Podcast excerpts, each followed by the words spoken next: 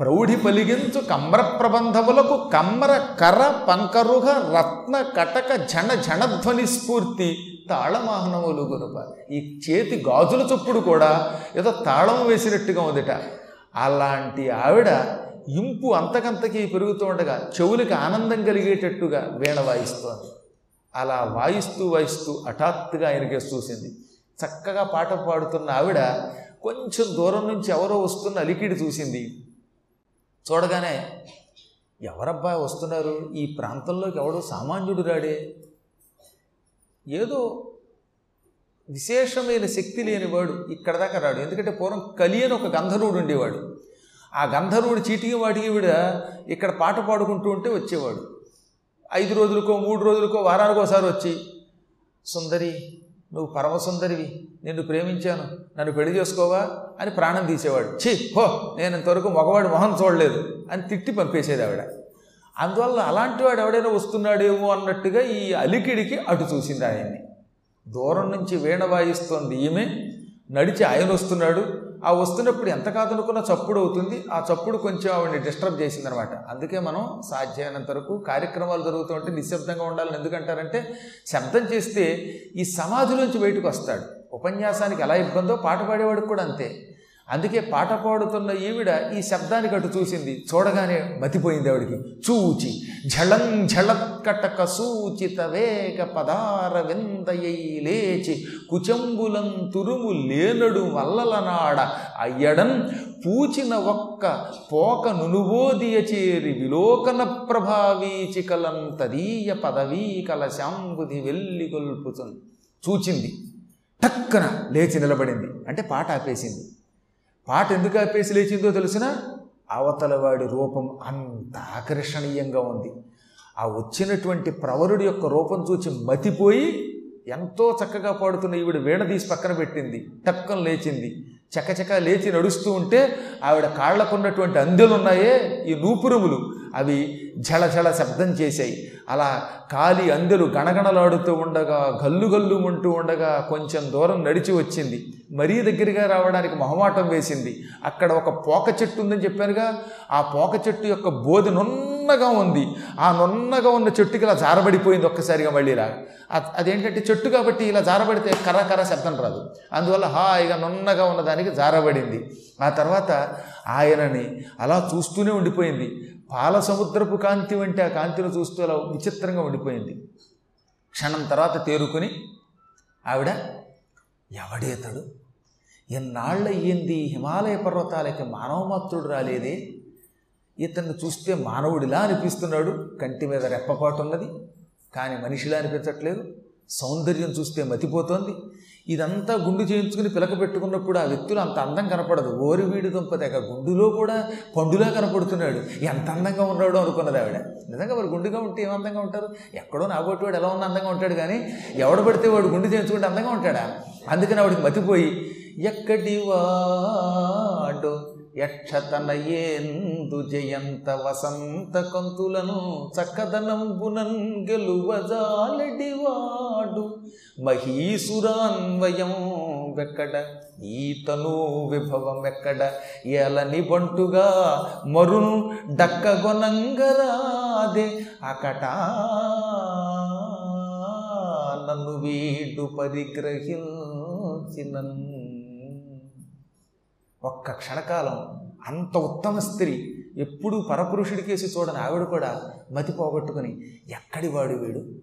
యక్షుడి కొడుకైన నలకోబరుణ్ణి ఇంద్రుడి కొడుకు జయంతుణ్ణి మన్మధుణ్ణి వసంతుణ్ణి వీళ్ళందరినీ తన సౌందర్యంతో జయిస్తాడు. వాళ్ళందరికంటే అందంగా ఉన్నాడు. నలకోబరుడి కంటే మన్మధుని కంటే వసంతుని కంటే జయంతుని కంటే ఇతడే అందంగా ఉన్నాడు.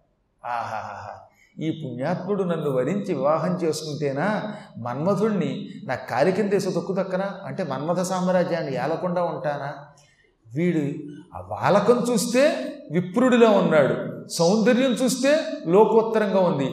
ఈ బ్రాహ్మణుడు ఏమిటి? ఈ అందం ఏమిటి? ఎంత విచిత్రం ఇది? ఇటువంటి వాడు ఎక్కడ దొరికాడో? వీడు భూసురుడు కాదు నిజంగా సురుణ్ణి సురలను కూడా జయించేవాడు అనుకున్నది. ఎంతలో ఆయన దగ్గరకు వచ్చాడు. పాప ఈయన అమాయకుడు.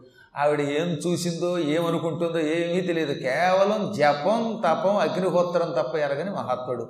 పరమనిష్టాగరిష్ఠుడు ఏకపత్రి వ్రతుడు పరస్త్రీ కనపడితే తల్లి కింద భావించే ఉత్తమోత్తముడు. ఈ కథ ఎంత గొప్పదంటే అందుకే మనువు పుట్టాడు ఇటువంటి కాలంలో. సారోచిషుడనే ఒక మనువు యొక్క చరిత్ర కదా ఇది. పురాణంలో దీన్ని ఎంత హైలైట్గా ఎందుకు చెప్పారంటే ఒకవేపేమో పరమసుందరి మరోవైపు ఈయన పరమసుందరుడు. ఆవిడ దేవతా స్త్రీ. ఈయన్ని చూచి మతి పోగొట్టుకుంటోంది. అటువంటి దేవతా స్త్రీని చూస్తే ఎటువంటి వాడైనా మతి పోగొట్టుకోవాలి. కానీ ఈయన ఏమాత్రం చలించటం లేదు. ఎక్కడ మనస్సు చెదరకుండా ఉంటున్నాడు. అది ఎంత గొప్పతనం అండి అసలు. ఒరే పిచ్చాడా ఇంద్రియ నిగ్రహం అంటే ఏమిటో నేర్చుకో. ఇంద్రియ నిగ్రహానికి పరాకాష్ఠ ఈ పాత్ర అని చెప్పడానికే సద్గురువులు ఈ కథను చాలా జాగ్రత్తగా చెప్పమని చెప్పారు. తెలుసా? పూర్వకాలంలో ఇటువంటి వాడి కథను ఆదర్శంగా తీసుకోవాలి మనం. అంతేగాని కనిపించిన ప్రతి వస్తువు వెనకతలో పడిపోతే నీకు అందులో చెడ్డ తప్ప మరేం కనపడదు. సీతలో పవిత్రతను చూడాలి. రావణాసుడు కదా మనకు కావాల్సింది. రాముడు ఆదర్శం కావాలి మనకి. అందుకే ఈ కథలు వినడం వల్ల మనకున్న దోషాలు ఏమైనా ఉంటే పోతాయట. తెలిసి కానీ తెలియక కానీ మనం చేసిన మహాపాపాలు పోవడానికి ఈ కథలు వినాలండి. నేను నిజం చెబుతున్నాను మీరు చాలా అదృష్టవంతులు. మార్కండేయ పురాణం ఎంత గొప్పదో తెలుసా? ఈ నలభై రోజులు మీరు విన్న తర్వాత మీరు ఈనాటి వరకు ఆనాటి వరకు చేసిన సకల పాపాలు మనస్సుతో కానీ శరీరంతో కానీ చేసినవన్నీ గంగానది ఎలా మనుషుల్ని ప్రక్షాళన చేస్తుందో అలా చేస్తుందని చెప్పాడు. అందుకని ఒకటికి రెండు సార్లు శ్రద్ధగా వినండో అని ఎందుకు చెప్తానంటే నేను మీరు అదృష్టవంతులు కాబట్టి మళ్ళీ చెప్పాలి కాబట్టి చెప్తాను అనమాట గంగ. తనలో మునిగిన వాడిని మాత్రమే పవిత్రుని చేస్తుంది. ఇది అలా కాదు. విన్న మాత్రాన పవిత్రుని చేస్తుంది. అందుకే మూలంలో మహిమని చెబుతూ తత్పాదసలిలం యథ అంటే విష్ణుపాదముల నుండి పుట్టిన గంగవలే ఈ కథ వక్తారం అంటే ఉపన్యాసం చెప్పేవాణ్ణి పృచ్ఛకం ప్రశ్నించేవాణ్ణి సురోత్రూన్ వినేవాడిని ఈ ముగ్గురిని పవిత్రులు చేస్తుందట. గంగ ఎలాంటిది? ఈవిడ స్నానం చేస్తే ఈవిడే పవిత్రురాలు అవుతుంది ఆయన స్నానం చేస్తే ఆయనే పవిత్రుడు అవుతాడు కానీ ఇది ఈ పురాణ గంగ ఉపన్యాసం చెప్పేవాడిని వినేవాణ్ణి వినడమని ప్రోత్సహించేవాడిని ఇందులో ధర్మ సందేహాలు అడిగేవాణ్ణి అందరినీ వీళ్ళనే కాదట వీళ్ళ వాళ్ళని కూడా. ఇప్పుడు మీరు అందరూ ఉన్నారు మీరు వస్తున్నారు మీ ఇళ్ళలో మీ పిల్లలు రాలేకపోవచ్చు. మనవలు రాలేకపోవచ్చు. లేదా కొంతమంది భార్యలు వస్తే భర్తలు రావడంలా భర్తలు వస్తే భార్యలు రావడంలా. ఇప్పుడు భార్య వింటే భర్తకు కూడా ఈ ఫలితం వస్తుందని చెప్తున్నాడు. మరి ఇప్పుడు ఇది ఎంత గొప్పది ఒకసారి ఆలోచించండి. కాబట్టి గంగ కంటే ఈ మార్కండేయ పురాణ కథాగంగ గొప్పదట. అని వ్యాసుడు చెప్పిన మాట ఇప్పుడు నేను చెప్తున్న మాట. ఆయన ప్రారంభంలోనే చెప్పాడు చివరిలో కూడా చెప్పాడు ఫలశ్రుతులు. ఈ కథను అందుకే అనుక్షణం శ్రద్ధగా అన్నీ విడిచిపెట్టి వినండి ఇప్పుడు ఆవిడ ఆయన చూసి మతి పోగొట్టుకుంది ఆయన దగ్గరకు వచ్చాడు.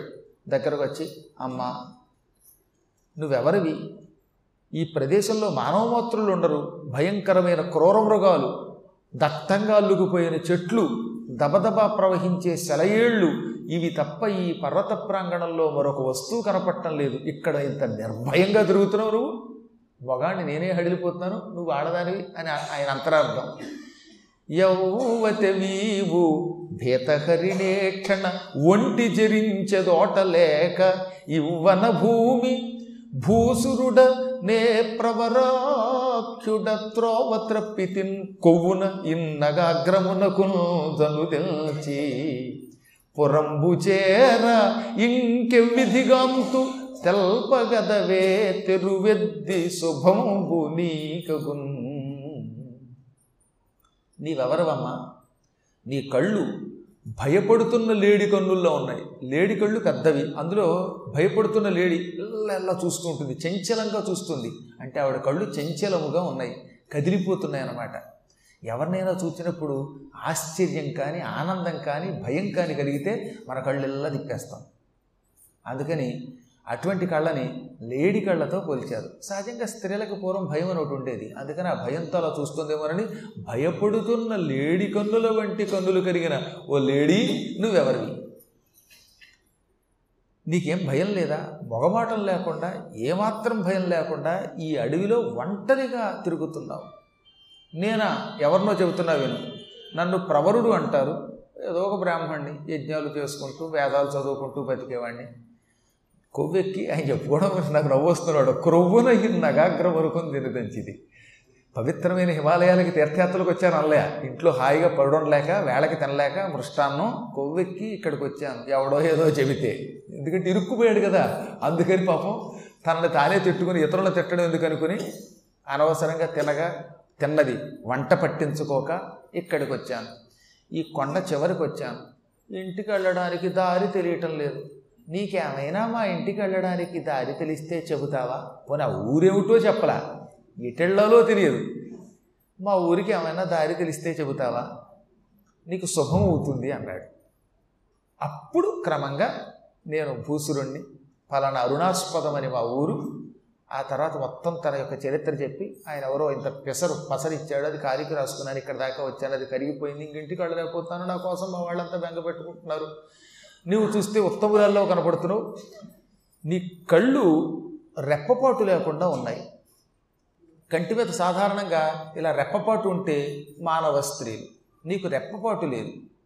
కాబట్టి నువ్వు దేవతా స్త్రీవి. దేవతలకి మహామహిమలు ఉంటాయి అందుకే నేను అడుగుతున్నాను.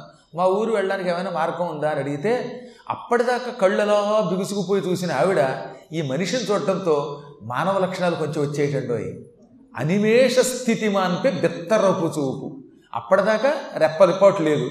ఇప్పుడు ఈయన పల పలకరించాక ఈయన మీద ప్రేమ బాగా పెరగడం వల్ల ఆవిడకు కూడా టిక్ టిక్ అని రెండు మూడు సార్లు రెప్ప కొట్టుకుందిట. మన మానవులం ఎంత గొప్పవాళ్ళం అంటే దేవతలు కూడా మన లెవెల్కి దిగదారుస్తాం అస్వేదత వృత్తి మాన్పే నవశ్వేదక వృత్తి.